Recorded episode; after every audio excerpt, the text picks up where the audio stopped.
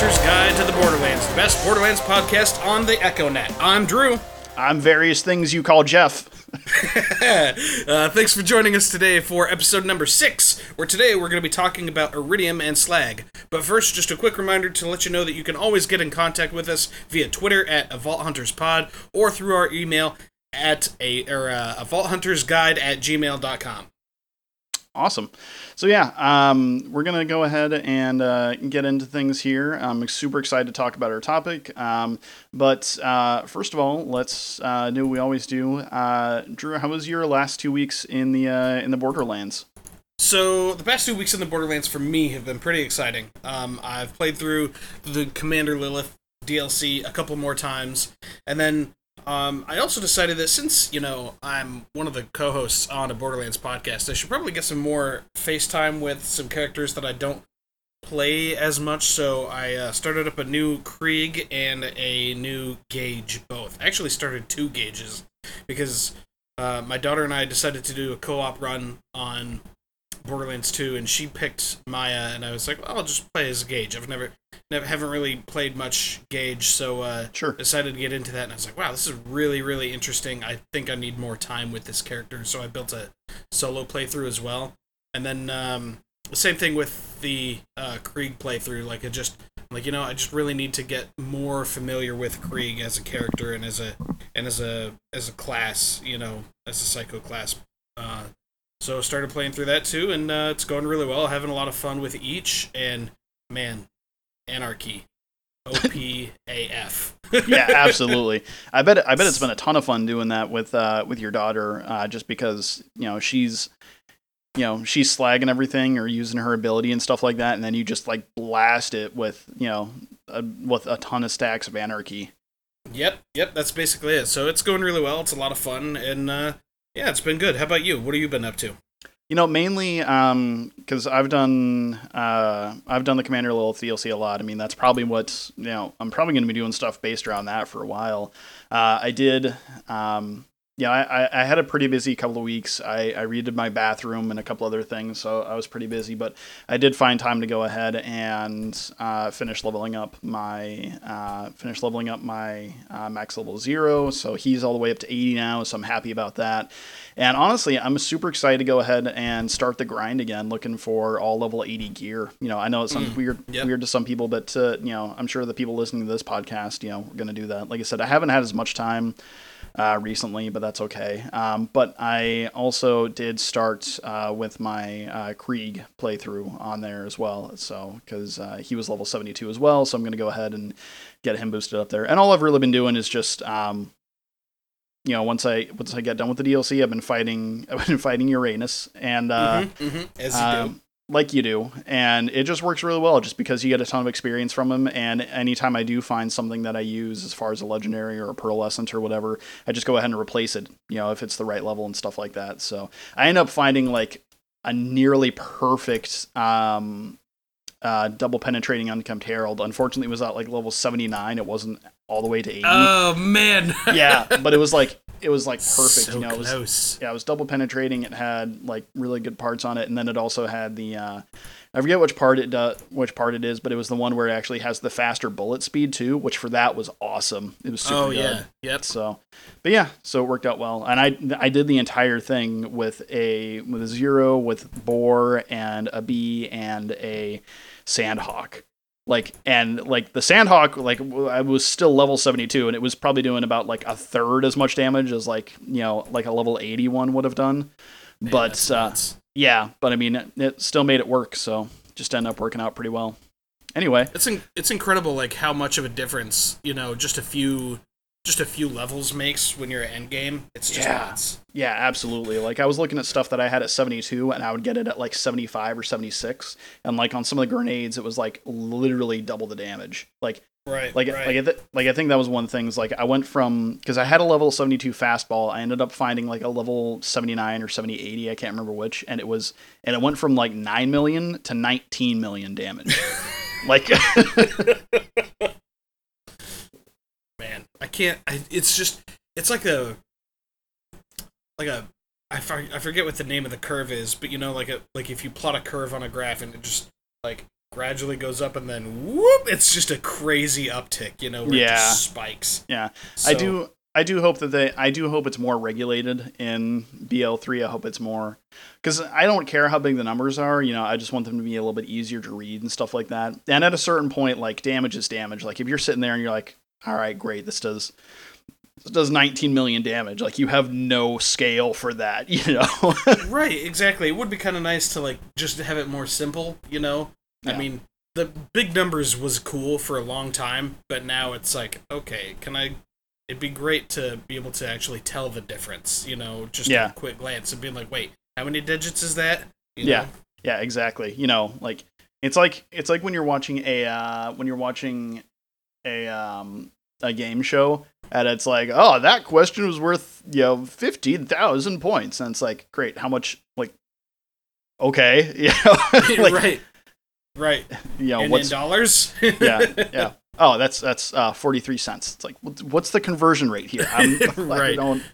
So anyway, uh, so yeah, no, it's been good. I'm excited to you know keep diving into that and do a few more things. So it'll be good times. Uh, but we have uh, some news. Um, Drew, you you kind of found out this this first piece of news, which I found really interesting. Um, so can you go ahead and give us just a quick little thing about it? Yeah, so this was a uh, an article with uh, uh, the the website Metro. Um, they did an interview with. Let me uh, pull up his name. Make sure I got this right here. My apologies. No, don't worry about it. You're good. You're good. Uh, Scott Kester. Uh, he is the uh, he's the art director on Borderlands 3 and was also uh, was also on the crew with uh, Borderlands and Borderlands 2. Okay. Um, so the the main takeaway from the article is that so first of all, there's there's a couple of interesting things in there, but one thing that I think a lot of people will find interesting is that he says that um, working on uh, Battleborn, uh, like Gearbox did, you know, Gearbox made Battleborn in between Borderlands 2 and Borderlands 3. Yep. And he claims that making Battleborn m- has made Borderlands 3 a better game. Um, it's uh, and the and the, his reason behind it is because they did they did Borderlands 1, saw it was a huge success, went right into making Borderlands 2 Mm-hmm. which they had a ton of fun with and everything, but then they just they kind of needed a break, you know? They just needed to to take a break from working on Borderlands and and change gears and do something different. Ah, Because they're a gearbox, so they need to change gears. Ah, I get it. so, um, it was just they. He says that it was really, really important for them to do, um, so that way they wouldn't really like, so that way they wouldn't get burnt out, you know, on Sure. uh, on the Borderlands series. So it's just really, uh, let's see. Let me take it. Let me read his quote here real quick. Yeah. Um. Says, uh, I've worked on this game for over four years now. It's been in development for a while. The second I finished Battleborn, I essentially started getting into this. To us, it wasn't about hammer it out, hammer it out, let's punch it out, let's punch it out. It was like, let's make the right thing. Let's get it, let's get it there, and then we'll talk, and then we'll take our time. Um, and uh, and then he goes on to say, so this is the second interesting point about his article, his uh, interview with them. Says, but also we've put mu- so much junk into this game. It's freaking huge. It's considerably more content than we've put into anything else. Jeez. Um, yeah. So let's see. I think he goes on to say in this article that it's like thirty something. I don't remember if it was here or somewhere else, but um, it's been quoted as saying that they're like it's like thirty five hours worth of of of uh, gameplay and stuff. It's just or like storyline or something like that. It's it's Mhm. just a ton of stuff. Hmm. So, which is really exciting. It is really exciting. Yeah. No, I I'll be honest, I never played Battleborn just because the the type of game it was was not really my thing. I'm not into you know competitive um MOBA esque hero shootery type kind of things. It's just not. It's just not my thing. But um, I can I can see where there was a lot of uh, design elements and things like that that could have come through just based off of uh, some of the gameplay that I had seen in the past and some of the trailers and things like that. So. Um, so yeah, I think if that's what they needed to do was to stretch their wings a little bit and and uh, get that good, then um, you know, good deal. That worked out for them. So Yeah, Um, and I can't wait to see how uh, to see. I mean, that, that doing stuff like that always kind of gives you helps recharge the batteries and helps you get a new perspective on what you're doing and stuff, and kind Oh, of yeah. re- you know like like I just can't imagine being on that Borderlands one and two grind for so long, you know, and then and then trying to do a third one right Yeah. afterwards. Like you'd Well- just be you'd be burned out, you know. Well, and the amount of content they came out with Borderlands too. I mean, you know, we're you know, it's like 70 years later, and we just came out with the last piece of content for it. Right, You know, right. but I mean, they did. They just came out with content consistently for it, and it's like, all right, well, we'll do DLCs and everything like that. And it's like, so they did like a year's worth of DLCs or whatever, and that's like, all right, now we'll do some other smaller things as we go through. It's like, man, you know, like just constant support for it. That was awesome. And then they had, they had the the million dollar loot hunt for the community event, which I, which I, you know, I know that's kind of become a community internal thing, but I hope that Gearbox ends up doing more stuff like that themselves in the future because I think that'd be great. Um, But yeah, no, I think it's I think it's definitely interesting. Um, so moving right along, we also have something kind of interesting here. So Randy Pitchford uh, on June 29th uh, put out a tweet, uh, and it said the following: uh, "We're coming in for a landing on Borderlands 3. Nice." Uh, and there are always a bunch of last minute decisions. You can help us with this one. Watch slash listen to the logo vids in this thread and then vote for your favorite.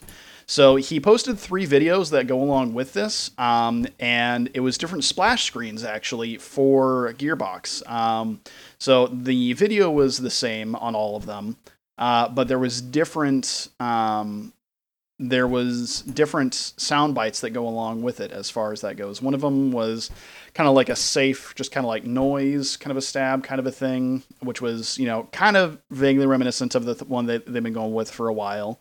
Mhm, Um, and there was another one that uh, had, they said had it was like a rock and roll chord with a voice kind of thing is how it was described. yeah, it uh, was like da, da, da, da, Yeah. you know, and then Yeah. this like British voice going, this female British voice going like Gearbox, you know, or something Yeah. like that. And it's like, eh, Yeah. So and then the last one, which Drew and I have kind of decided is kind of our favorite, is um. So so it Psycho Kid. they called it Psycho Kid. You know, that's what he said in the tweet about them. And he said, "Last is hard to describe. We'll just call it Psycho Kid." And um, it's just like a bunch of like noises and stuff, and then just like a really like I mean, like a really young kid, probably like sounds like they're like four or five. Yeah, something you know, like that. you know, just kind of go like gearbox, you know, or something like like it's just you know they're trying to sound sound kind of funny about it. So, um, anyway, So so, the, vote, the voting on that has ended yeah, voting like, on that. ha- a Yeah. while ago. Yeah. Yeah. So voting on that ended a while ago. 47% of people out of 10,185 votes said they liked the Psycho Kid one. Uh, 29% said they liked the Safe Bet, which again is reminiscent of their older stuff. And then um, 24% uh, liked the Rock Chord. So it was kind of starting out with a lot of people going for the Safe Bet, but then I think as it gained traction, Psycho Kid kind of overtook it a little bit. So. Yeah, I Um, agree. Which which is cool. You know, like I said, that's the one that I prefer the most. So Mm-hmm. Yep. So so yeah, no, it seemed to uh yeah, seems to uh seem to have worked out pretty well. So I mean, who um, knows? Who knows if it'll actually make it? You know, like could just Yeah. be Randy being Randy, and and other people on the production team are like, yeah, we can't do that. You know, Yeah. because of reasons. Yeah, but- so I mean, yeah, 10,000 people is still a, an extremely small sample size, Yeah, you know, for for, something like that. So, but you never know. Um so yeah, we'll see uh we'll see what happens with that, but it was kind of a fun thing. Um other couple of things. So, uh, just a very, very quick thing here. So, Guardian Con was over this last uh, was over this last weekend. Um, uh, for those of you that don't know, a Guardian Con was uh, started uh, as it originally started out five years ago as just a get together for a bunch of people in the Destiny community, and it's since kind of grown into a looter shooter kind of a thing.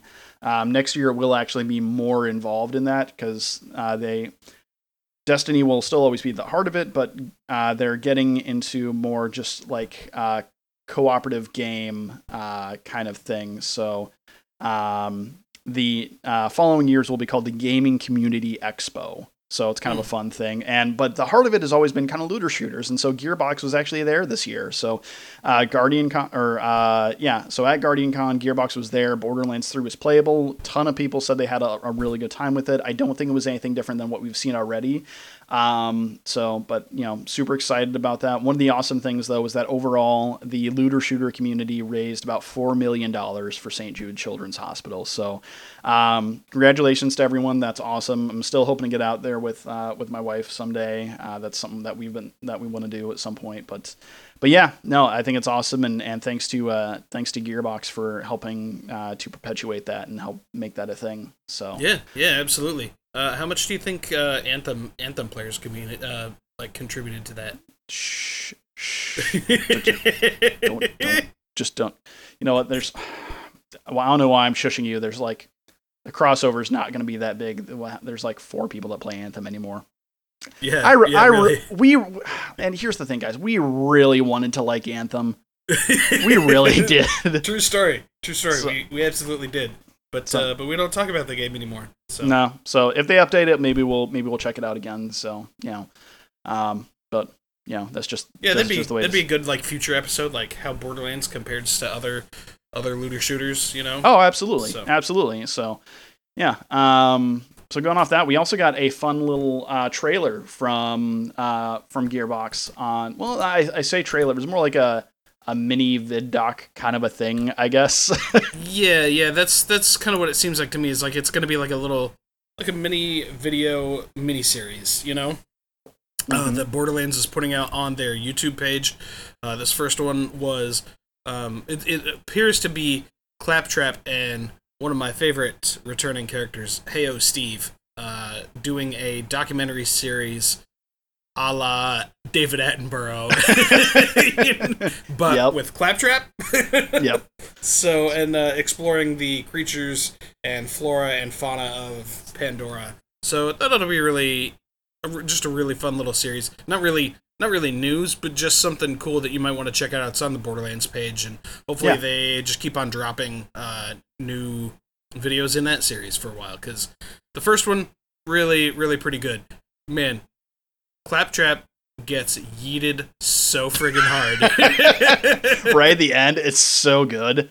Yeah. Yeah. So You just- I mean, it's just- not spoiling anything. It's not it's not canon or anything. I'm sure it's just a two minute video of of Clappy and Heyo Steve. So yeah if if if you don't have an interest in watching kind of a, like a little spoof documentary about it i still recommend it because uh, there are some new things that we find out from there as far as like some new creatures and things like that but just even take a look yeah, for example, there's there's Jeffs and uh, Jeffs. and- so at the beginning you might have heard me say i'm various things called jeff because that is a reference to that video so if you want to know what it's about go check it out but uh but yeah no like um if if for no other reason i recommend people check it out because it looks like it looks like they're using in-game footage for parts of it as opposed to uh like pre-rendered stuff uh, Mhm. it, look it, it looks like a mix between gameplay and pre-rendered stuff um, but the the awesome thing about it is uh, the gameplay footage I've seen. The models for the creatures look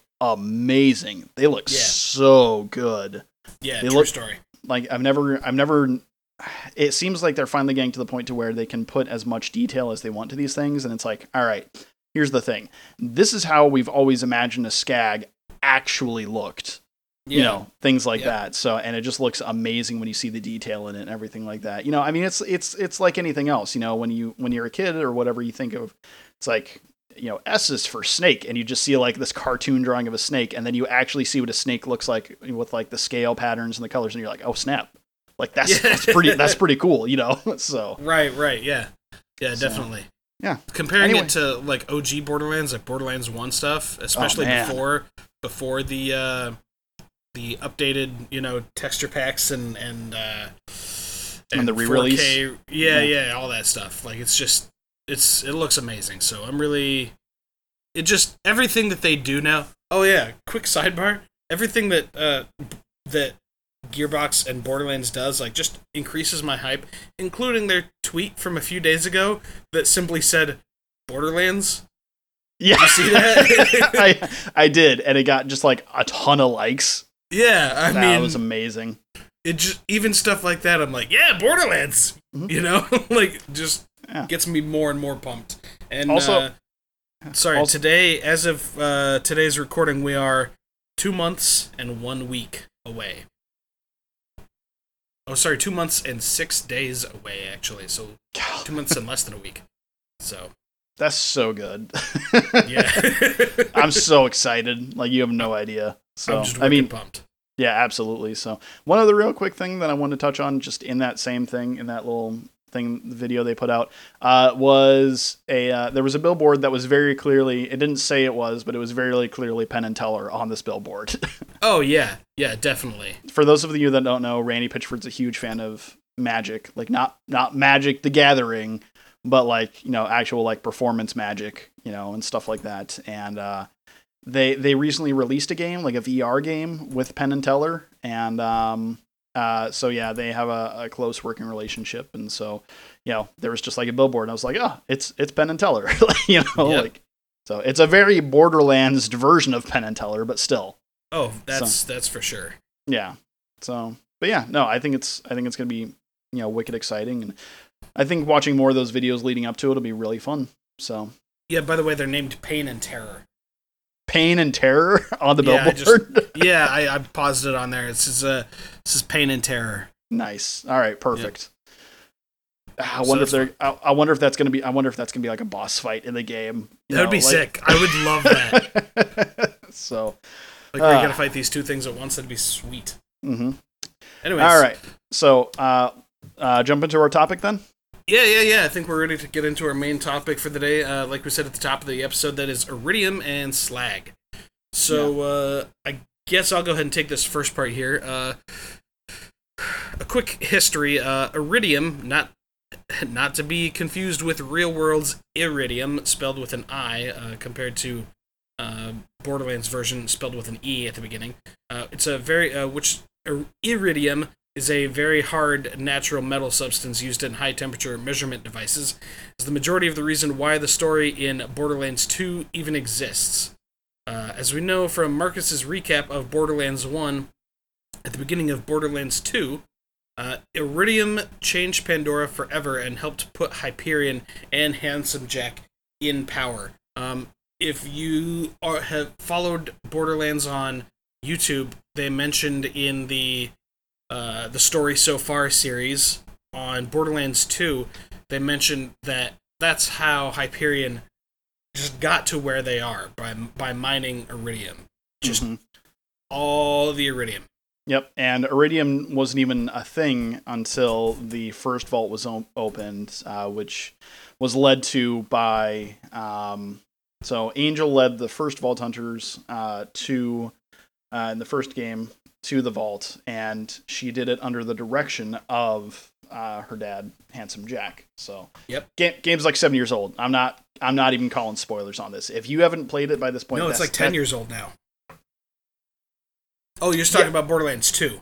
Yeah, oh, because sorry, we didn't. I thought you were we talking about Borderlands 1. And I was like, no, that game's 10 years old, dude. Yeah, yeah, because we didn't know that Handsome Jack was controlling Angel until Borderlands 2. So yeah, yeah. Right, right, right. E- either way, like you know, you missed your chance. Like, right. so No more um, spoiler warnings for you. yeah, really, no more spoiler warnings for you. So, um, but yeah, you know, so uh, you know, so we're gonna go through a history of that and everything like that, and we're gonna start with uh, we're gonna start with Eridium. So, um, Eridium does have uh, a fair amount of different uses. One of the biggest ones being uh, uh, one of the biggest canonical uses of it being, and that's how we actually even have uh, E-Tech uh, experimental weaponry is because of mixing uh, Eridium with different weapons and everything like that, and that's how you get the uh, plasma casters and and the um, you know yeah, the splashers and- spikers and, the, yeah, and the, railers. blasters and all those. Yeah, Yep. yeah, all that kind of good stuff. So that is that is the main the main thing for it um, as far as a canonical use. Um, Additionally, because Hyperion basically had a monopoly on on Eridium, uh, they were the first ones to manufacture E-Tech weapons and then licensed it out to all the other manufacturers. So they got a Mhm. slice of, of that pie as well. Yeah. So if, if you have a if you have a a Maliwan plasma caster, right? Hyperion still gets a piece of that pie, you know, Right. from selling that weapon. Yeah, so that's that's part of the reason why. I mean, canonically, that's part of the reason why Hyperion was the perfect fit to be the bad guy. Between between the satellite for Angel being uh, a Hyperion one at the end of BL one, and then all the stuff that came from it here, you know, there's there's you know that's that's the whole reason why Hyperion is like it is. So. Mhm, mhm. Um, getting into some real world uses of it, we have the black market, which um, you know Earl's black market. So, which uh, now that we've played, uh, now that we've played the Commander Lilith DLC, I still have no idea why why Earl was collecting Eridium like at all. No idea. Not a clue. No. I mean, it's just like it's. I mean, there's no, as far as I'm aware, there's no reason behind it, like in the story or anything like that. It's just Yeah. he's he, he is it just supposed to be like the equivalent of like some old guy who's just got hundreds of gold bars because you know in case the economy collapses he's just got he's got this thing and in I the guess. meantime he's just cash poor and has a bank account of like nothing Yeah, I guess. I mean that. Yeah, makes sense. You know, I mean that makes as much sense as anything I can think of. I don't know. So. right right So, um, yeah, we'll hold off on, on some of the spoilers and stuff like that for that because that is new content. So we'll let you guys enjoy that. But, um, but yeah. So, um, one thing we do want to have just a short little conversation on is one of the other things is that Eridium is actually used to access raid bosses. So typically before a raid boss, you will actually, um, you will actually pay Eridium to get into the arena with the raid boss. And usually, I mean, it's different for each one, stuff like that. But typically, you know, it's at least some grouping of four, you know, so it's like four, eight, or 12, or whatever it is. you know. yeah yeah and the raid you know obviously we're talking about the raid bosses like terramorphous and pyropete and those ones mm-hmm Yeah. So, so here's the thing. So taking out the fact that, um, so we know that Slag is not going to be in Borderlands 3. That we're sure of. right So we're, so we don't know if Eridium is going to be yet. I'm not sure if that's a thing.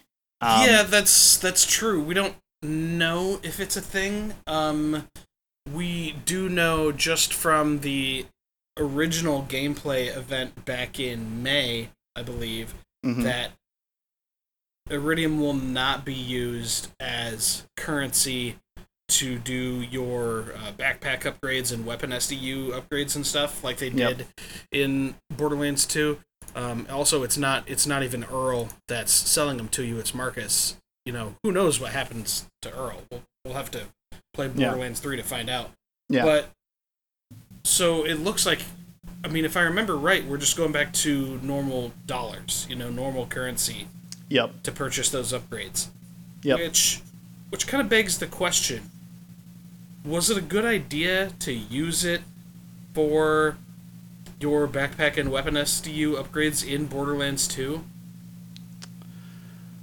So, so my thing about that is, I, I don't know. I, it's kind of weird that they put it in just as like an alternate currency. I understand the canonical side of it because we've talked about it a little bit already. However, I don't feel like there there was a lot of a lot of reason for it because if you just make because here's the thing as you go through the game in borderlands 2 you're gonna want to get those you're to want to get those upgrades uh, anyway. And the main thing that I'm thinking of is mainly how much am- like the ammo SDUs, the ammo storage deck upgrades. Um, I kind of liked doing the little side quests to get the backpack upgrades from the claptraps in the first one. Yes. Um, I understand that you know our claptrap is the only one left at this point, so that's not really a thing. But I'm sure they could have come up with something else.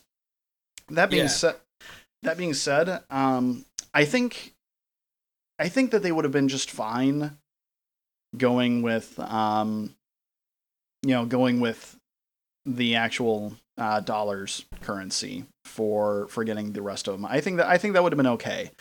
I, I I feel that Eridium was kind of unnecessary. Yeah, I agree. And and I feel like they tried to kind of make up for it by like, hey, do this side quest for so and so and get four Eridium. It's like I really that's really frustrating for me.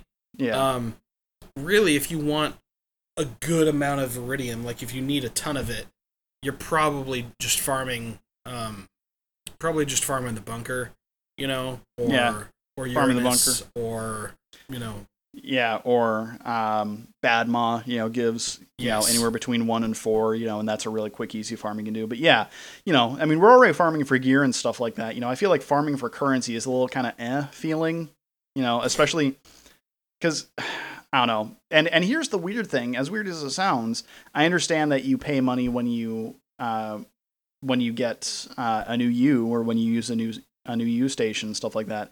But other than that, money really doesn't have much of a purpose now because at Endgame, no one's buying stuff from the from the vendors hardly at all. Right, exactly. The only time that I'm really using money in game is for is for new use and for early game if uh, well like for example, I was playing my Necromancer build the other day and you know the first uh, class mod that Lilith gives you uh, after completing, you know, defending the Firehawk's lair and everything. Yeah, just like the white basic SDU Right. So I had or gone um, or class mod. Sorry. Yeah, so before you go into her lair proper, you know, into the main part of the lair, Yeah. um, there is the the med vendor and the ammo vendor right there outside.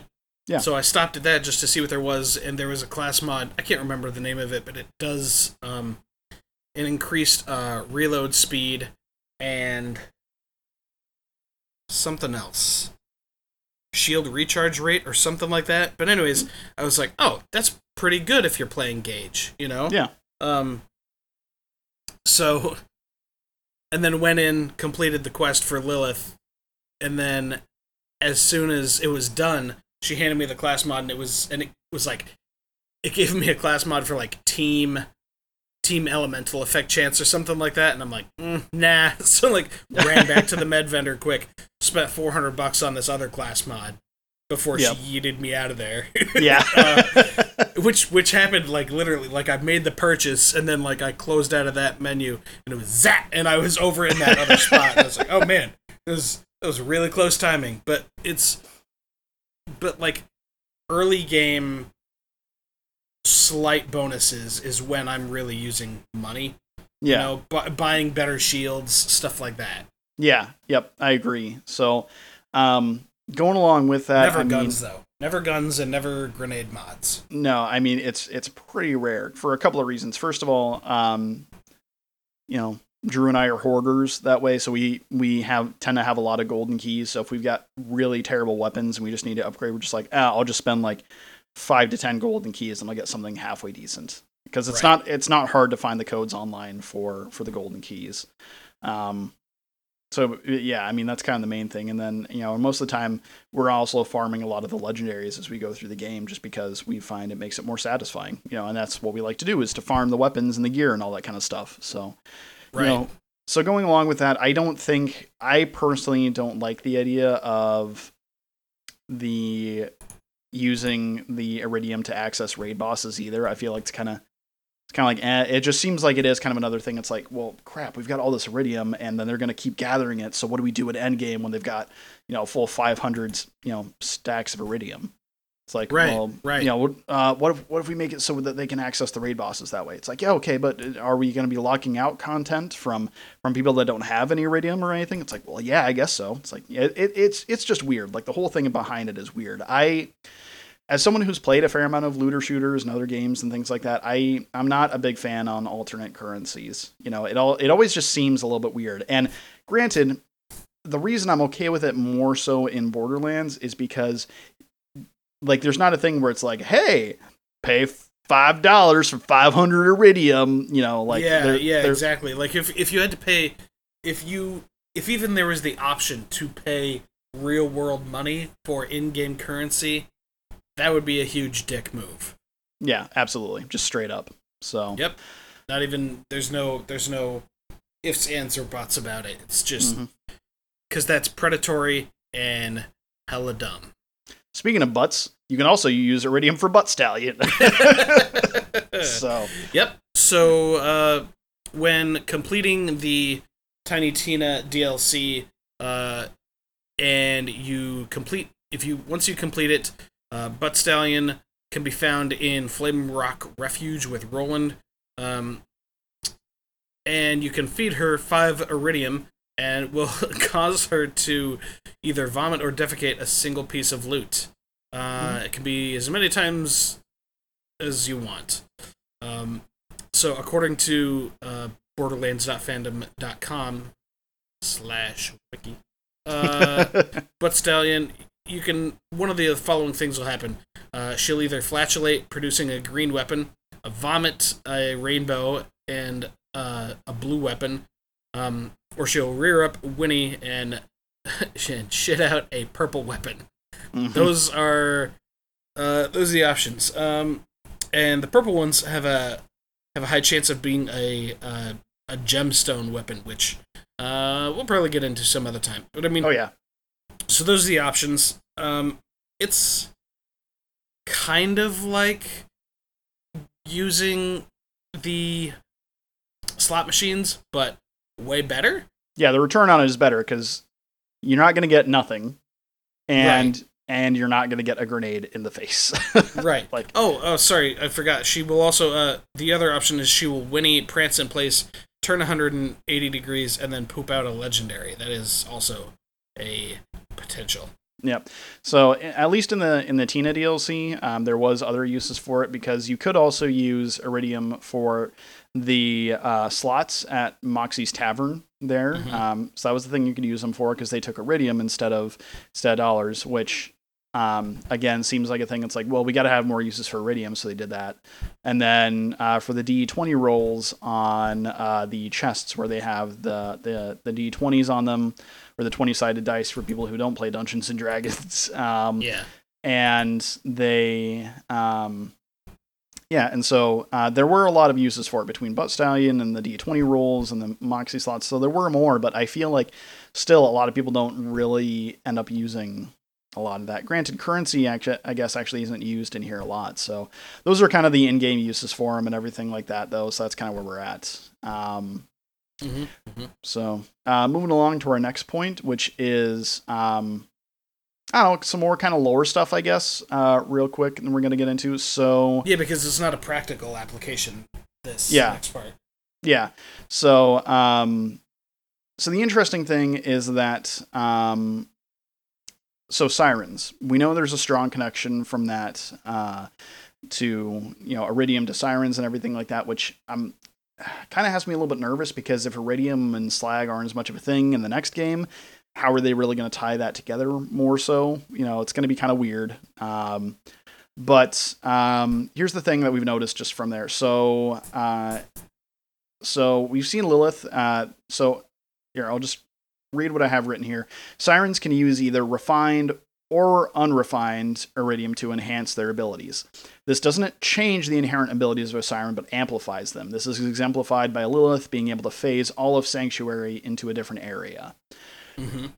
So Lilith already has the ability to phase walk herself and go from area to area, um, and Without the use of Eridium. without the use of Eridium. That's just her natural siren ability. So we've also, uh, but as we've seen, um, she can amplify that and do more things when she's given Eridium. Uh, when you give, when Sanctuary is about to take off in Borderlands 2, um, she needs a lot of Eridium to help her move it, and that's what she's trying to do. And you give her a lot of unrefined Eridium. This is just Eridium that's in chunks. Uh, it's not in the bars that you actually collect as the currency which again I still have a slight problem with because you only see that like twice. You see it during that scene where she's getting ready to do that, and you see it at the very beginning of the game or towards the beginning of the game where um, you help Zed with uh, perform surgery, and uh, the guy's got an Eridium shard in him. That's those are both unrefined. Any other time they don't really mention it, and you know all you ever actually find when you're out playing in game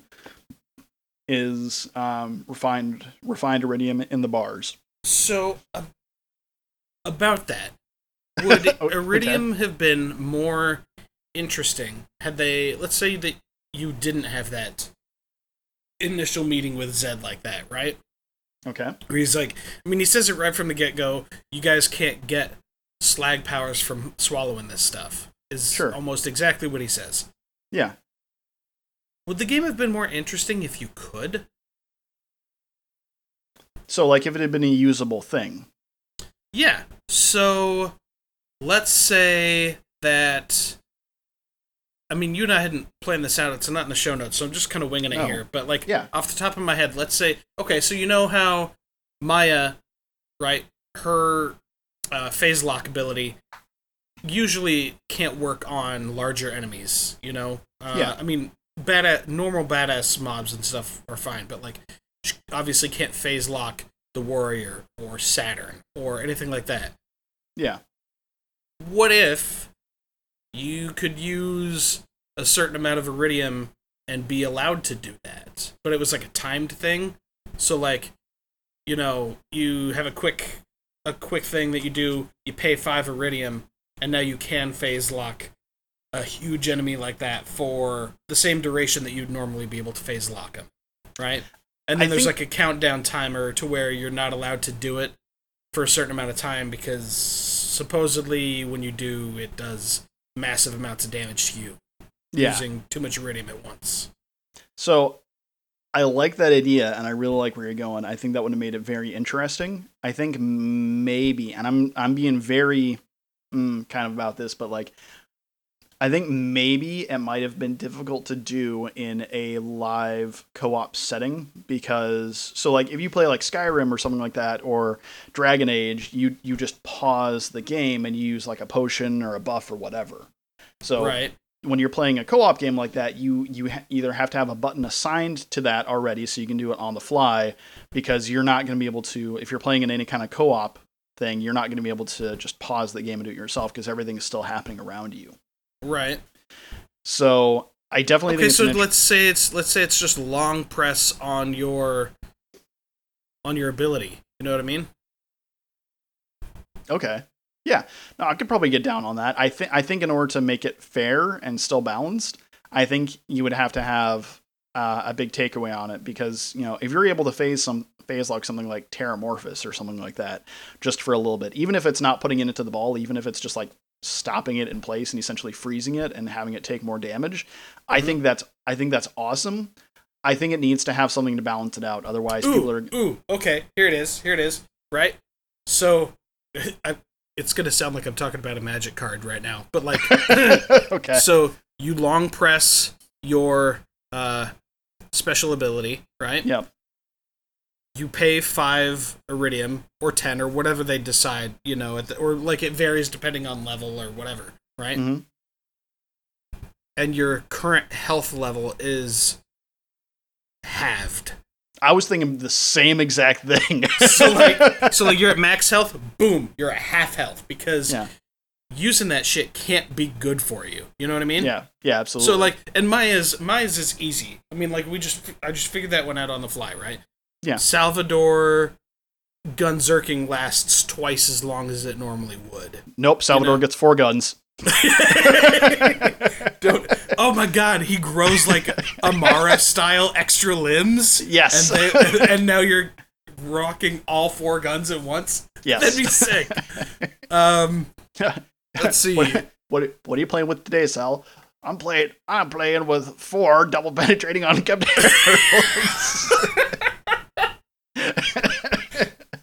I like it. I li- I want it. yeah. All right. So Zero does like when Multiple he- clones. Yeah, multiple all- clones, and when they disappear, they explode and slag everything within a certain area. Okay, so there is so he does have a skill like that already. Oh right, So- he does, doesn't he? Yeah, because he has uh, he has unforeseen. So we just take that and we just take that out of the skill tree and we just make it a thing that he does already. So because Yes. um, with unforeseen, your holographic decoy explodes when you become visible again, causing shock damage to nearby enemies. damage increases per level. But if we so it's it's one of those things where like it, you know it says damage increased per level and everything like that. So it's just like how much damage? Well, you know, five of unforeseen damage when you've got multiple things in there. So Right. I'm not I'm not going to do the math on it right now, but I like I like the idea. So yeah, he has multiple clones, and when they all come out, like or maybe each one of them has like a chance to do like you know maybe he puts out like five clones, and each of them is a different element or something like that. Ooh, so- yeah, that'd be cool. And so like he's standing in the center, and when and when he puts them when he puts his decoy out, they each go out in like uh, uh in like directly outward from him. Yeah, like in a pentagonal, you know. Yeah, exactly. yeah. yeah. So no, I like I like that. And then um, let's see who else we got here. So, So we got, still got yeah, Axton, Krieg, and Gaige. So all right. So um, so Axton, I feel like keep keep this- in mind, like if you're not sorry if we if we're getting a little sidetracked on this, but we're just making this up. None of this is actual stuff that you can do. yeah, would be sweet. It would be. So so Axton, let's let's go with this. Ooh, okay. So Axton will do something that's kind of a call forward instead of a call back. So in so instead of him being like instead of it being like just a turret, what if it's like a little like mini deployed tank type thing? Yes, that's exactly what I was thinking. Like like he throws out like a little um like a you know what a those four wheelers, but it's got like a roll cage and everything. yeah, yeah. know? So, Like like, like, something like that. Yeah, yeah, yeah. That's what it is. So like Yeah. one of those, but like with a turret on each side. Yeah. Oh, and if you run over something with it, it like extends the duration of using that thing for just a little bit longer. Yeah. Oh, I like fun. that. So, all right. So, if so, if we're doing so, if we're doing Gaige, I mean, it would have to be something with with clap or with uh, death trap involved. It's just like, what is that? What like? Do you just Does it have to be Death Trap, or does it have to be, or could it be some? Oh, well, yeah, I guess because it's all going to be something based around their base skill. Because like if you're not specced into Anarchy, then like if you if the thing was based around Anarchy, and you're like, well, I'm not playing Anar- Anarchy Gaige. A, why would you do that? You could, but why? Why would you you could, but why? um, it. Uh, I mean, like if you're not specced into Anarchy, then it doesn't do you any good. You know what Yeah. I mean? So yep. because So initially my thought was like, you your anarchy like doubles, but then like drops at a ridiculous rate back to the level that it was at. mm, mm, yeah, it that one's tough. Yeah, That one's really, is. really it Would be tough. tough. But anyways, So- all right. So it's to be something with Death Trap. Yeah, I think maybe just having like, you know, maybe just have like for a very short time. I'm talking like a really short time, like just have like Death Trap become like a full on like mech. Like a full on like like a full on like Gundam, you know, like Yeah, yeah, but not but not one that you pilot because then it would be too too similar to Iron Bear and and stuff like that, right? So like Yeah. like an autonomous thing still. Yeah. So the the only one I'm having really trouble figuring out is Krieg because Krieg's release the beast skill at the bottom kind of already does something almost like that. Um Mm. for for those of you that aren't aware, uh, so once once you go down to um, once you go down his mania tree and you get to release the beast, activating the Buzz Axe Rampage when or below 33% of your max health, um, which is when it gets all blinky, it instantly refills his health and trans- transforms him into a badass psycho mutant with plus 100% melee damage and plus 50% damage reduction. Buzz Axe Rampage is instantly recharged afterwards. That kind of sounds like that type of thing already. Like that, Yeah. you know, How about with 'cause what are we Cre- gonna- because what are we gonna? Because what are we gonna do? Just make it be like, yeah, just do that, but double it again. You know? Right. make it So, bigger? yeah. I don't- um. I don't, I don't know. Maybe So he goes down to 10. 10 like not 10%, just 10 health. Right? ten health. Great. Yes. so he's just barely not dead, right? okay. And instead of having to pull each uh, trigger in order to throw a single buzz axe, like each trigger does, like he pulls buzz axes out from each hand. Is just and he's just chucking them. So Unless so he's I- within a certain range, and then you can hit them. So I have kind of a weird thing here, but it totally plays into Krieg and his abilities and everything. Because I, I don't hate what you're talking about. I yeah, it's it's not bad, but I think I've got something. So so he has a skill called Light the Fuse. Yeah. So uh, Light the Fuse, Fight for Your Life is replaced with Light the Fuse. During Light the Fuse, you pull out a live bundle of dynamite and can move normally. The bundle detonates when the timer runs out. If you kill someone, you are revived. Getting a revive with the bundle explosion gives you bonus movement speed for the remainder of the time that was left in Light the Fuse. Throw dynamite sticks with fire and uh, detonate bundle by holding action. Okay. So here's the thing. So let's. So you. So instead of doing that, you have something that's similar, but you're able to do it by using by using the Eridium this way. But uh, with with Krieg, it's almost the exact opposite. So he uses that, and then he just has like a gigantic explosion that's just like a nuke that like went off. Okay. And but here's the thing, his his like it it does like when he comes out of it, he will be at you know at like half health or whatever. Mhm. But it does just a stupid amount of damage. So he just runs into a mob or next to a boss or whatever. and It's just like, uh, like, you Okay, know? so it turns Krieg into a suicide psycho. yeah, exactly. Like it turns Mm. him into a suicide psycho, but like even more so than what Light the Fuse does. Right, right, right, right. So Yeah, I like that. That's cool.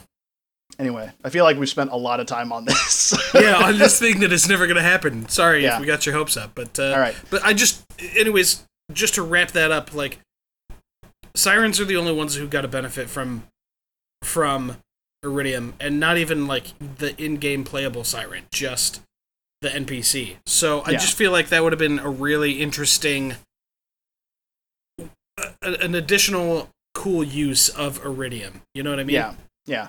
Um, going going into that, you know, we talked about refined versus unrefined, how they can use either one. Technically, they're two different things. It's never explained. It's really never explained what the difference is because they never like, oh, this one, you know, I mean, other than you know, swallowing the unrefined kills you. I guess I don't know. Yeah, I But- don't know. you know, but they never they never explain it. What we do know, however, is that slag is a byproduct of the Eridium refining process, which brings us to um which brings us to slag. We you know, we had notes on here about, you know, uh, Eridium as a secondary currency in the game. I think we've covered that topic pretty well at this point. Yeah, I think so too. So, um, so slag. Um, first of all, there's a lot of importance in late game as far as slag. There's a lot of things where you're gonna want to have slag just to be able to do the extra damage to things using slag. So in late game, it you know I'm not as fond of it, and I'm glad they're getting rid of it. But as far as late game goes, I would rather have something else. Um, you know, I'd rather just be able to do more damage overall to kind of balance things out than have to rely on slag. I get balancing issues and everything, and they're learn they were learning as they went when they came out with it, but that's just kind of how I feel about it. Yeah, So, it's um it's not necessary at all first playthrough it's kind it's pretty helpful in second playthrough absolutely vital in third playthrough yeah, it really is. So, and we'll get into that here in a little bit when we talk about some of the main weapons that uh, we really like as far as it goes. So, um, Grog Nozzle, we're not going to spend much time on that because uh, surprises. So, but um, Grog Nozzle is great. It's always guaranteed to be slag. And then, as far as other really fun, unique slag weapons, we have the Chulainn, uh, the Slaga, the Florentine, and the Antagonist. So, uh, pro tip out there if you're playing Krieg, you're probably going to want a Slaga at some point. yep So, um, so yeah, those are kind of the now. I forget. Are those ones? Those ones aren't. Gar- are those ones all guaranteed to be slag, or they just have a chance to be slag? no i believe they're all guaranteed to be slag Oh, okay, gotcha. All right, well, that's cool. let me just double check here Chulainn. Yes slag oh and apparently uh, the Chulainn is also available as uh, uh, shock as well but apparently that's not listed as Okay. a uh, as a potential one uh, the slaga is slag only correct Mm-hmm. florentine Yeah. So, um, and then uh, the antagonist, which is actually not a weapon, the antagonist is actually a shield. So um, what it does is it actually uh, bounces the enemy's bullets or deflects them, I guess. Um, and it does that with increased damage uh, to, um, to towards the enemies. So, and it also launches homing balls of slag at attackers. So it's it's kind of an interesting one. So, um, uh, sidebar: the Florentine is uh, is shock and slag both. Gotcha. Okay. So yeah, uh, like simultaneously. Inter- yeah. So we'll go ahead and get more into those when we do them in in our things. Uh, you know, in our going going gun or going going gun grenade, whatever, all that kind of stuff. So, yeah. Um. So yeah, we also have um as far as enemies um well, yeah. Why, Drew, why don't you go ahead and take the enemies here? Yeah. So every every basic enemy in the game um, is vulnerable to slag damage, except for uh, slagged variants, which we'll talk about in a sec. But also uh, uh, crystalisks and constructors. They're the only only common enemies that you'll find in the game that are not subjective to uh, slag damage. Yeah. Um, as far as major enemies go, uh, the Leviathan, uh, Jackenstein, Jackenstein, uh, mm-hmm. Piston's Blimp, Badassosaurus, and Saturn are not able to be slagged. Yeah, I thought it was really interesting that um, I thought it was really interesting that uh, Saturn can't be slagged because if I remember, uh, if I remember right, I think Uranus can be slagged. So I believe that's correct.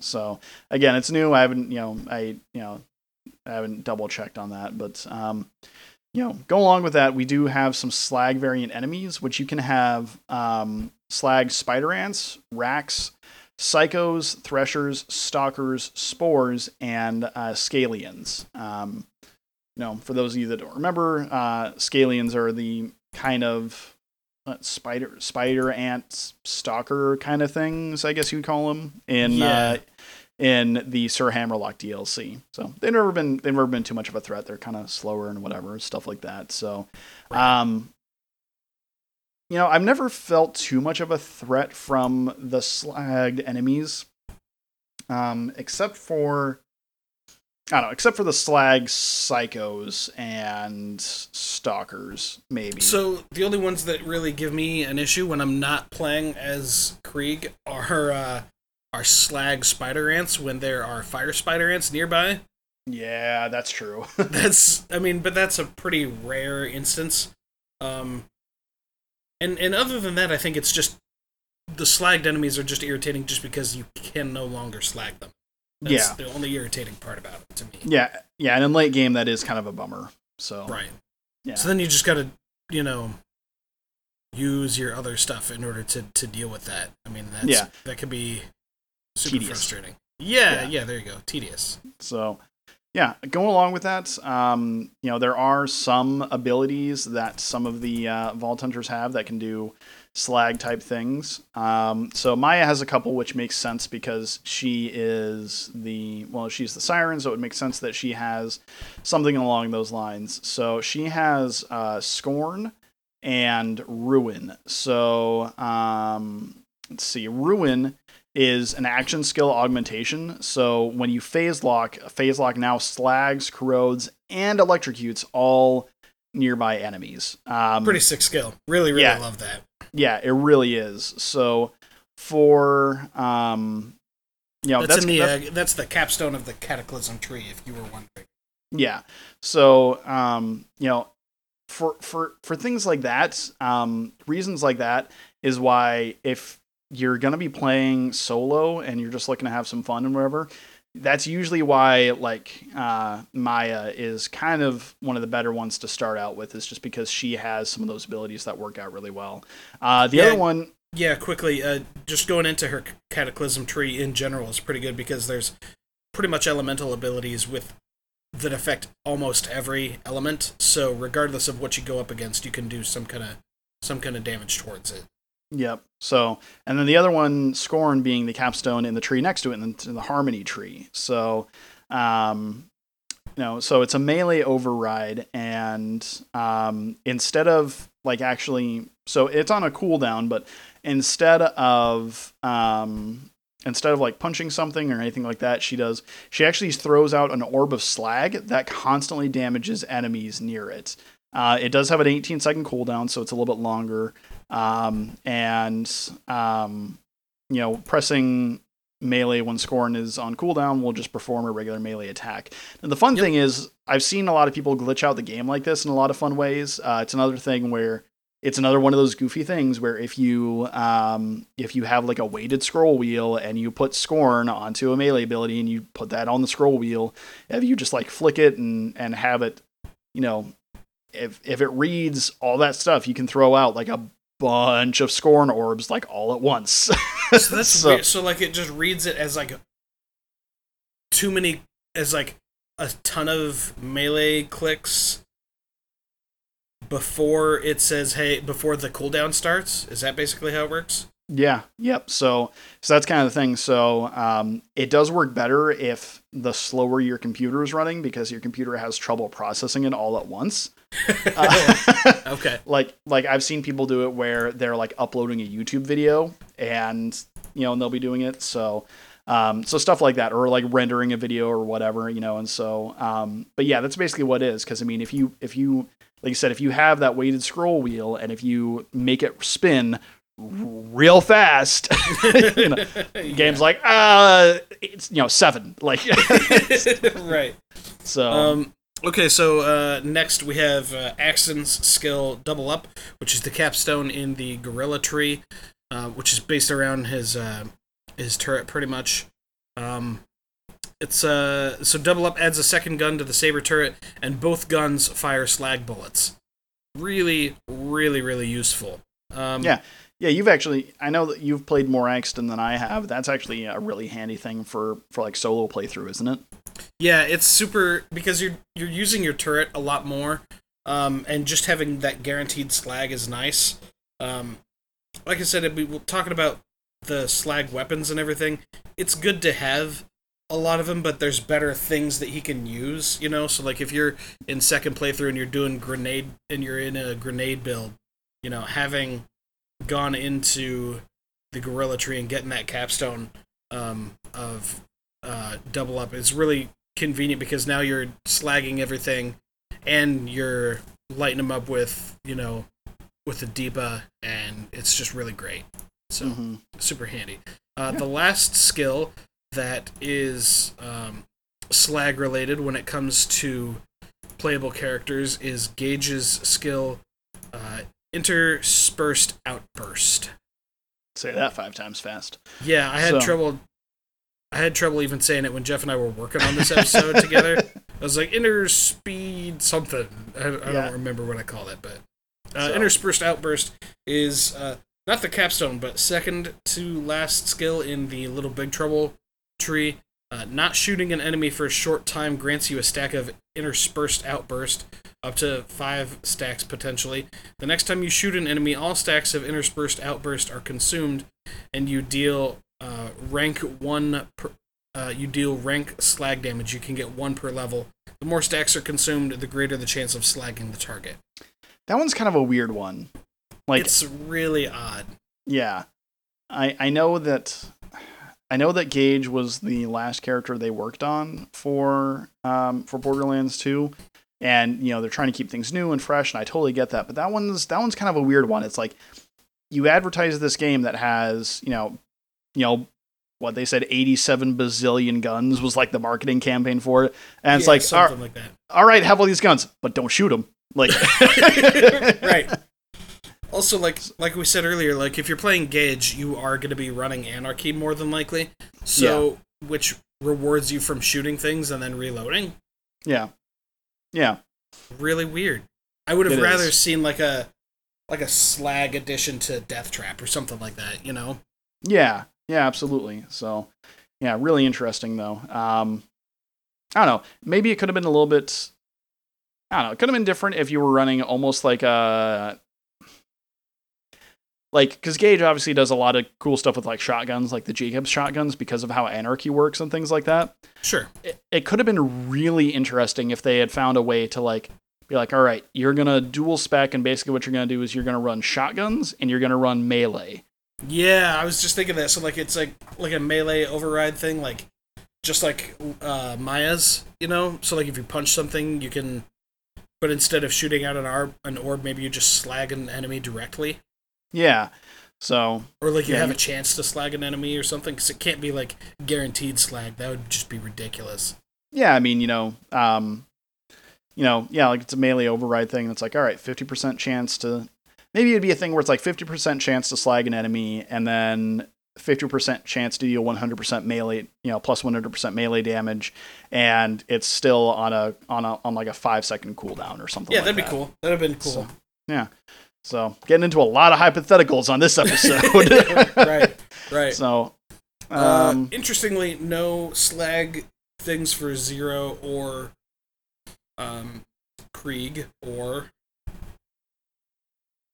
Salvador. Salvador? Yeah. there you go. I was like, I'll get there. Yeah. Um, so yeah, interesting. Um, I think it'll be good. I'm not sure. I I I understand that like the radiation uh thing in Borderlands 3 that's coming out. I think that'll be kind of a fun thing. At the same time, I hope it's not connected to anybody's skills. I think just sticking honestly sticking a little bit more closely to the base things is going to be a little bit better, you know, so sticking to uh sticking to fire, corrosion, electric, and cryo, which we know that's going to be a big thing coming up in there Mhm. too, as it was in. Yeah, that was one of that was one of the big things they really actually did get right in pre sequel, and I'm really happy. So, and then and then explosive, obviously, so because you got to have explosions. Well, So, you know, but as far as you know, I'm not because I'm just not sure how how the nuclear radiation thing would work. Uh, as Right, I far as mean- a character. I think I think the reason that we talk so much about hypothetical, you know, skill buffs and stuff like that for the playable characters in Borderlands 2 is because they kind of forced it.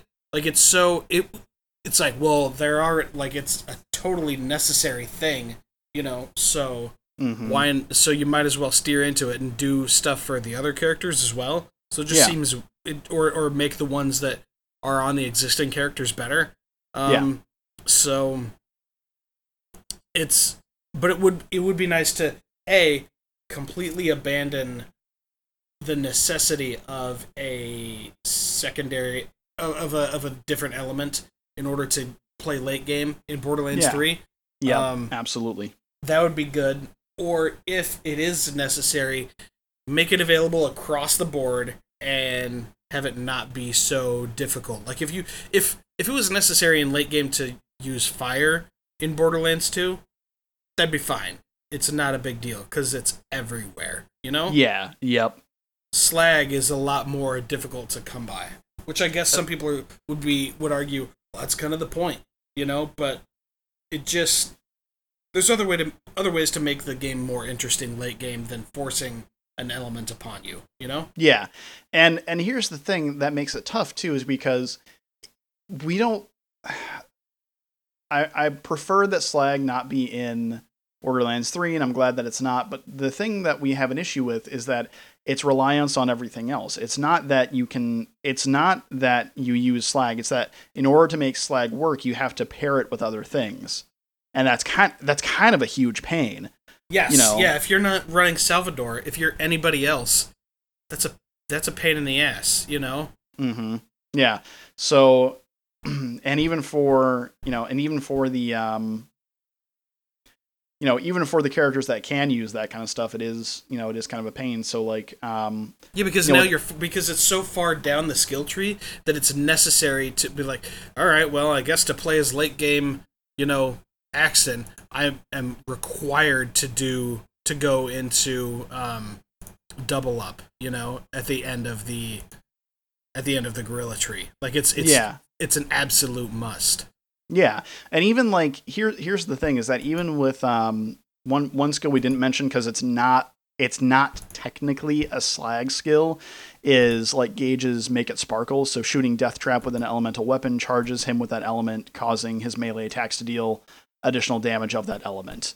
You know it's like even that's not technically that kind of a thing you know? So it's just it's weird and that's the thing is like i i like my i like i like all of the action skills that you can use in borderlands 2 but it kind of it's kind of a bummer when you when you feel like in late game you're forced to use them as a way to get slag so that your character can actually do things. Right, right. Now it's not it's not so much a buff as it's a crutch. Correct. Yeah. Yep. So so yeah, that's you know I'm I'm glad that they're going away from it. It's kind of weird because you because now you're going from you're going from not having it to having it to having something yeah i mean well i mean that yeah it's the thing to have having it in the first game or not having it in the first game having it in the second game and then and then borderlands 3 not having it again. So it's it's lore and canon wise we're going to be all over the place. Yeah for sure. It'd be like all the eridium in the world is gone. Like what? There's tons of it. Oh, so when went to find eridium it was gone. What do you mean it was gone? It was gone. Yeah exactly. So uh maybe that's maybe one... that's what happened maybe that's what happened to crazy earl. He just like found all the eridium and just like yeeted out of there. Like, peace bitches. Yeah just gone. Uh anyway. I have all the eridium all the eridium. Uh anyway uh so getting into that one one major thing we wanted to let we wanted to let people know is that um, when you're playing the game, don't get permaslagged. Jeff, right? What's permaslag? Right. I'm gonna tell you. right, because I didn't. Because when you and I were uh, writing up this episode, you're like, "Yeah, we should probably talk about getting permaslagged," and I think I said exactly that. Like, the hell's permaslagged? And you're like, "Oh, dude." and I was like, "You don't know." Yeah. so, uh, according to Jeff and what he's written here, uh, permaslagging happens when you get slagged in a vehicle and you are permanently slagged. Uh, yeah. at least until you close your session and open it again. Uh, it's Im- apparently incredibly dangerous in UVHM and OP levels. As you can imagine, because that's the thing. So you get slagged. So if you if you're in uh, so if you're in the later part of the game or anything like that in the area, um, you know, in the in the boneyard or the arid nexus or whatever, anything like that, or yeah, in the arid nexus boneyard or anything along those lines, uh, they've got those puddles of slag from the piping and stuff like that. So if you drive a vehicle through there and you get slagged, when your character gets out, you will be slagged permanently until you until you close the session reopen it and it's and it's a big pain because it doesn't show any signs of that like you don't have like the the slag um, effects or anything like that on the screen, but you will be taking damage as if you were slagged. It's it's a it's a huge problem. It's a really big thing. I'm and surprised that they haven't patched that. Yeah, well, you know, eh, just they've been working on Borderlands 3. I'm I'm I'm okay with that. True story. I mean, the fact that I've played as much Borderlands 2 as I have and haven't had that issue, at least that I'm aware of, you know, then like you know, looking back on it now, now I'm thinking, I'm like, oh my god, there were times where I'm like, why am I dying so fast? Could totally be that. Yep, absolutely. So, and I just didn't so, know it because I didn't know it was a thing. Exactly. Yeah, that's why it's dangerous. So, so, but yeah, I mean, it's a, it's a big, you know, it's a big thing, and uh, so just if you do, if you get any, if you take any kind of slag damage in a vehicle, me, I, I try and avoid it by just, you know, if I see an enemy and it looks like they might have something slag, I'm like, I'm out, I'm out the vehicle, I'm out, like, you know, right. So I just hop out and everything like that. But yeah, so don't do not get yourself permaslagged. It is it is not a fun thing to have happen. So um you know, we've so, kind of we've we've kind of we've kind of you know, this is kind of a kind of you know, kind of gone a lot into this issue and everything, but you know, pros and cons of slag as a mechanic in the game.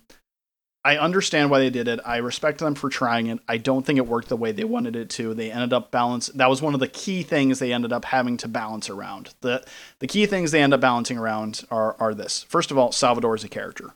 Yep. Okay. Secondly, Slag, another big yep. issue. Okay. Uh, the Bee shield. Yep. Okay. Love the shield. I understand everything like that, but they end up balancing around it. And then two two main weapons, I would say, which are the Unkempt Harold Yep. And the uh, and especially really really early in the game, the conference call. Oh yeah, definitely. So and then once you get are, to the DLCs, probably the grog nozzle as well. Yeah, definitely the grog nozzle, and may mm, I'm not gonna say that. I was gonna say maybe the Sandhawk a little bit, mm, but yeah. you know that's probably not as big of a thing. So I understand why they did it and everything like that. I overall, um, it doesn't it doesn't reduce my enjoyment of playing the game so much so that I don't want to do it or anything like that, or that I'm going to avoid it. I still pl- enjoy playing the game well enough. Um, that being said, I think it could have been a I won't say a huge difference, but I will say it could have been a slightly better game if they would have found a way to get around Slag and to not have it be such a big deal. That and right. And Eridium both, honestly. I don't think it would have made as much of a difference as some people claim it would have, but I think it would have been a a more enjoyable experience, uh, and I think it would have also made it more approachable for um, more casual players as well. Yeah, agreed. Uh, I mean, if you want to see how to do that kind of stuff in a game, uh, see Corrosion in Borderlands One. Mm-hmm. Like super beneficial, not absolutely necessary. Correct. That's that's yep. basically it, and no alternative currency. You know. Yep. Um, Yep. Not not saying that Borderlands One is a better game. It's just it's a completely different game because of those, um, because of the way that those things work. Um, one very very last thing. Speaking of uh, alternate currencies and stuff, uh, moonstones are a thing in the prequel. All right, so that's going to bring us to the episode, uh, the end of the episode, and uh, the final segment of the day, the final segment of every episode, going, going, gun. So we figured it appropriate that since we were doing an entire episode on slag and eridium and things like that, that today we are going to be talking about Moxxi's grog nozzle. Gross. no, I'm just kidding. So, uh, I have a uh, like a paragraph written here. I'm just going to read through it. Jeff, jump in, make and whatever you want. Uh, as I'm You got it. Can do. Uh, so the grog nozzle is a unique Maliwan slag pistol that you receive as a quest item from Claptrap when beginning the Beard Makes the Man quest in the Tiny Tina DLC. Like any Moxxi weapon, any damage you do with the grog nozzle uh, in hand comes back to you in the form of health at a certain percentage. What makes the grog nozzle one of the top tier weapons in the game is that it's the health gain is 65%, which is absolutely incredible. Uh, Yep. Compare that to the Ruby, which is another Moxxi Maliwan pistol, which, while respectable, has only a health return of 12.5%. Yeah, people got to understand, like people that got the game when it was re-released as the Handsome Collection or anything like that. You have to understand, like uh, in the early days, like w- w- like everyone was like, "Oh my gosh, you got to see this ruby! It gives you like almost thirteen percent health back." And then like, and then you know, like the grog nozzle comes in, it's like, "Oh yeah, that's cute!" Like, right. Hold my beer. Yeah. you know, Literally. like Hold like, my grog. No, perfect. So no, I mean it was like everyone, like the like I remember like back in the day, the big thing was like, yo, you got to get yourself a slag bladed ruby. like, yeah. you know? Yep. like people would farm for hours for that, and then it's just like you could get this thing as like a as like a side quest item. It's like, oh, all right, right. Uh, so, in addition to the other Moxxi weapons, uh, it's important to note that the health gain is not only based on damage that the pistol itself does, uh, it also includes grenade damage, melee damage, or if you're gun zerking with Salvador, the secondary gun damage. So, whatever, you know, if you're. It's, it's just one of the most common things to do. Grog nozzle in your offhand, um, unkempt harold in your right hand, and you're Yep. just man so when i played through the um when i played through the dlc the commander lilith dlc I, I talked about last week how i just bounced right out of there and went and got a grog nozzle Right. yep. and then by the time i was running i was running grog nozzle in the left hand and the um, infection cleaner in the right hand i just wasn't losing life you know you just Yeah. you're rocking both of them and that's not nearly as powerful as the double penetrating unkempt harold it's Mhm. but i'm still like just both triggers down the whole time and every now and then you'll just see your health bar just blip like yeah. a little bit and then it just goes right back up Oh yeah. um, it's just stupid awesome. Um, put one of them in in Zero's hands, you know, and have him and Oh, do your melee build thing. Same with Krieg. I mean, any of that stuff, really, really great. yeah. Um, one of uh one of the you know he he made a point about it one of my favorite things is um also, secondly, I would just like to point out this is the first time that I'm actually seeing uh, this Google Doc that Drew has about it, and he has it listed as the Gragnazzle. I, I do. so uh, intentionally, don't worry. Uh, so, but um, yeah, I love playing as Zero. Like melee build Zero is great with this thing because um, like Slag Blade Ruby is still handy for Zero, but it's nice to be able to switch over to the Grog Nozzle and then I use the Chain Lightning and I'm just like, oh, oh no, I've got like no health. What the? Just you know, Yeah, just like throw yeah. a Chain Lightning out and all that Chain Lightning damage comes back to me as health and like it's it's legit. Like it will recover like 100% of my health. You know, Yep. I could be at like I could be at like a health point and throw this thing out there with a grog nozzle. I'd be fine. Right, know, right. it's great. Or like if you're if you're Axton, right? Grenade build Axton, and you've got a grog Oh, yeah. nozzle in hand, and you just huck a fat. You're like, oh, I'm dying. huck a fastball, and you're good. Yep. You know?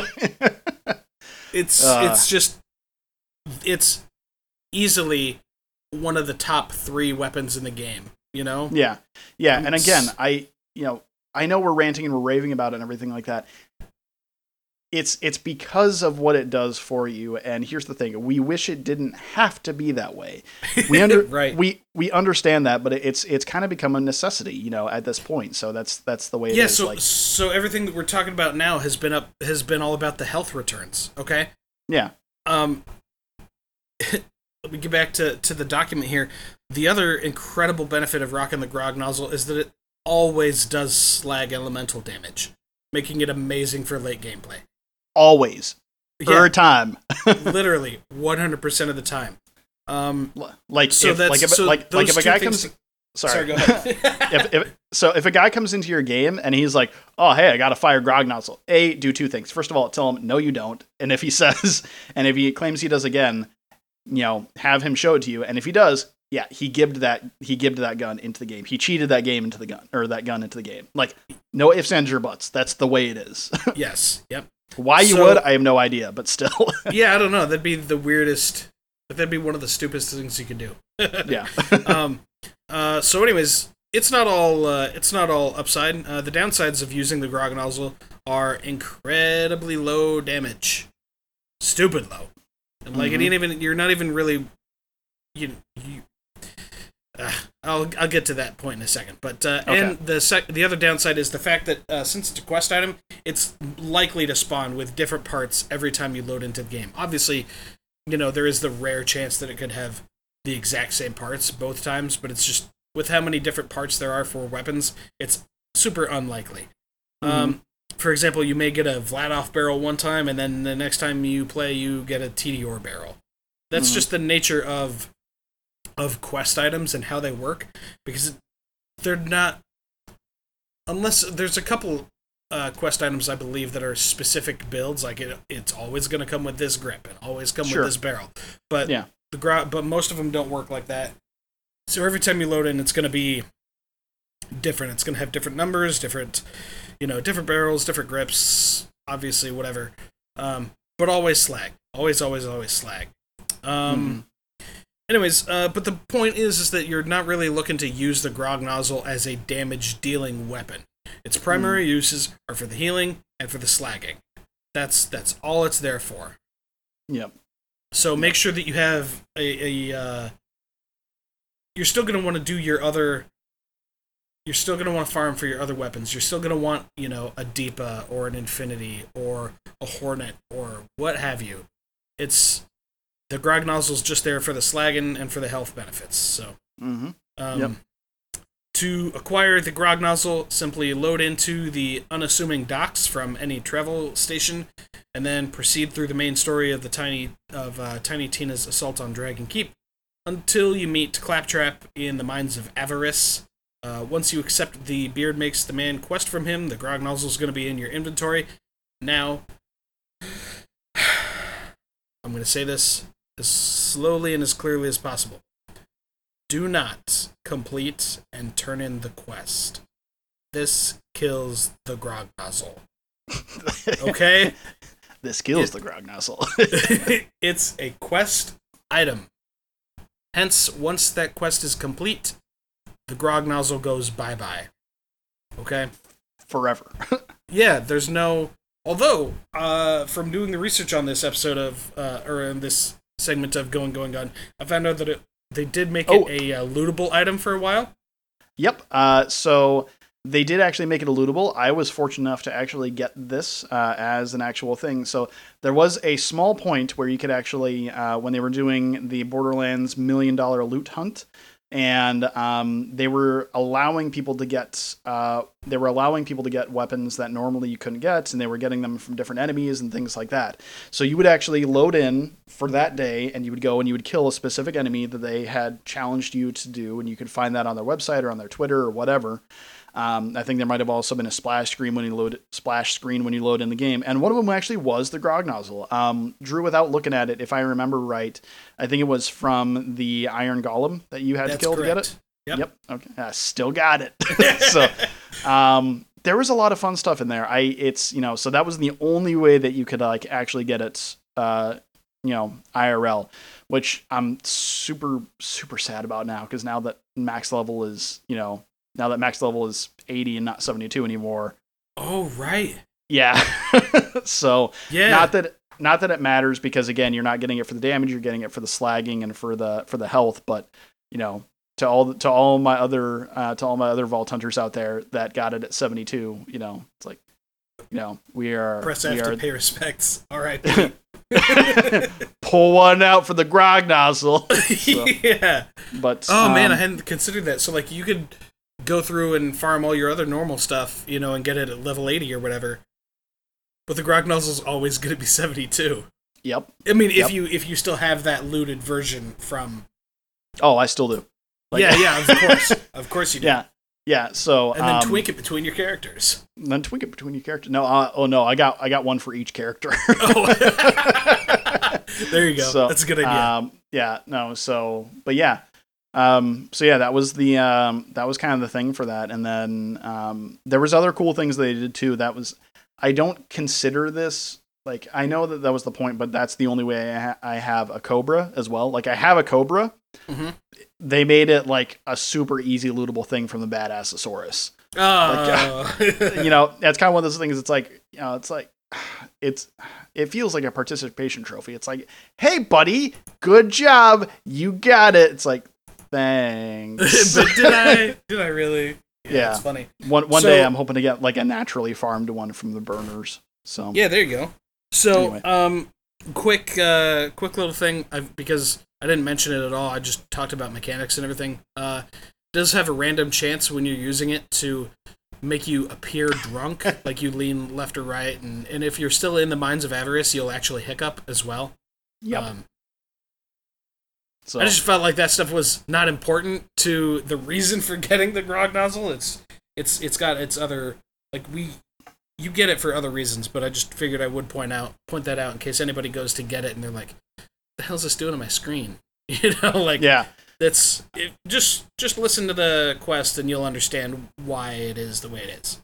That being said, you can actually use the drunk effect to your benefit because while you don't hiccup and everything like that anywhere else but the Tiny Tina DLC in the Mines of Avarice, you actually do still get the wavering drunk effect from that. Now, what that does is that actually puts out a lot more pellets from the grog nozzle. Now, here's the fun thing that carries over if you switch weapons really quickly.